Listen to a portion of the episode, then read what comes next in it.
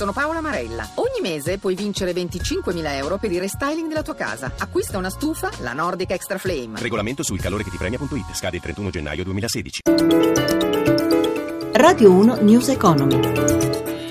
18.04, buon pomeriggio, ben trovati da Luigi Massi, chiusura mista oggi per le borse europee, ma ci dice tutto sulla seduta Giancarlo Zanella dalla redazione di Milano, a te.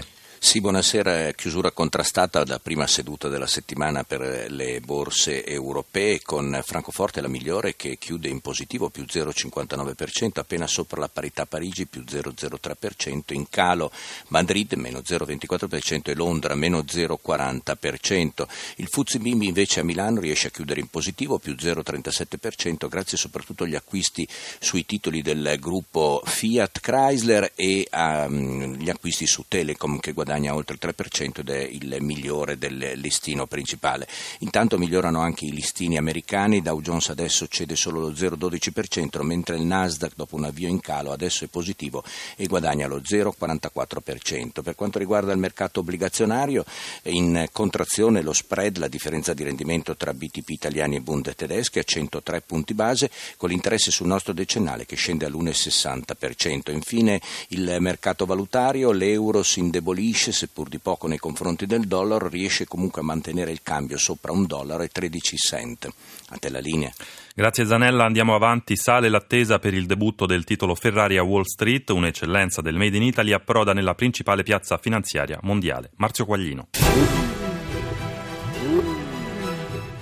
La sigla che contraddistinguerà la Ferrari a Wall Street è Race, cioè gara, la scelta direttamente il presidente Sergio Marchionne e la gara in borsa per il cavallino sta per iniziare. Su Ferrari non sbagliamo, ha detto Marchionne. Oggi scadrà il termine per prenotare le azioni e sarà la prima cartina di tornasole per capire il gradimento dell'operazione. Sul mercato viene collocato il 10% del capitale di Ferrari, ma le richieste sembrano essere di gran lunga superiori. Domani poi verrà fissato il prezzo. La forchetta è tra i 48 e i 52 dollari per azione inflazione. A fronte di una domanda particolarmente elevata non è escluso un ritocco all'insù del valore. Già così la capogruppo Fiat Chrysler incasserà 900 milioni di dollari, 800 milioni di euro. Serviranno per diminuire l'indebitamento del gruppo pari a 8 miliardi di euro e a finanziare nuovi investimenti. Infine mercoledì per la Ferrari il via al Gran Premio della Borsa. Non ci saranno i semafori ma una campanella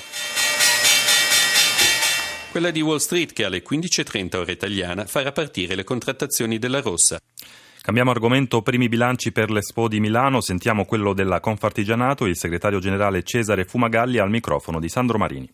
Settimane dalla chiusura mi sento di dire missione compiuta, noi ci aspettavamo da Expo una occasione di rilancio per l'artigianato italiano, per le piccole imprese, il coinvolgimento che siamo riusciti ad avere delle piccole imprese in tante iniziative di B2B, con iniziative di raccordo con delegazioni commerciali estere che hanno raggiunto Expo ha aperto un mondo, ha aperto il mondo per tante piccole imprese, con la nostra presenza diretta dentro Expo, ma anche con il villaggio artigiano che abbiamo realizzato in Milano all'Italian Makers Village. È stata l'occasione per eh, centinaia di nostre piccole imprese, straordinarie eccellenze artigiane, di incontrare possibili compratori esteri. E qual è il suo giudizio sulla manifestazione nel suo complesso? Beh, ha portato sicuramente i milioni di visitatori attesi, anche se l'aspetto per quanto ci riguarda dei consumers è stato un po' sotto le aspettative dentro la città di Milano, ma la compensazione sugli approcci invece dei buyers, sulle occasioni di allacciare relazioni commerciali ha compensato questo svuotamento di Milano a vantaggio dei visitatori di Expo. Quindi tutto sommato per le piccole imprese meno consumatori, più compratori professionali, commerciali, alla fine devo dire un bilancio positivo. Noi abbiamo creduto in Expo dall'inizio, oggi possiamo per fortuna parlarne in termini positivi.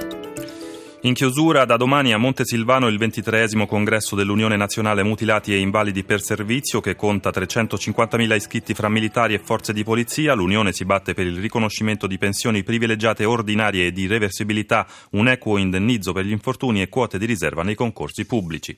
Altra notizia di servizio dalle 22 di stasera fino alla stessa ora di mercoledì prossimo la serrata dei gestori delle aree di servizio autostradali. La protesta è indetta dalle associazioni di categoria FIBE Confesercenti, Fegi Belgica CISL e Anisa Confcommercio.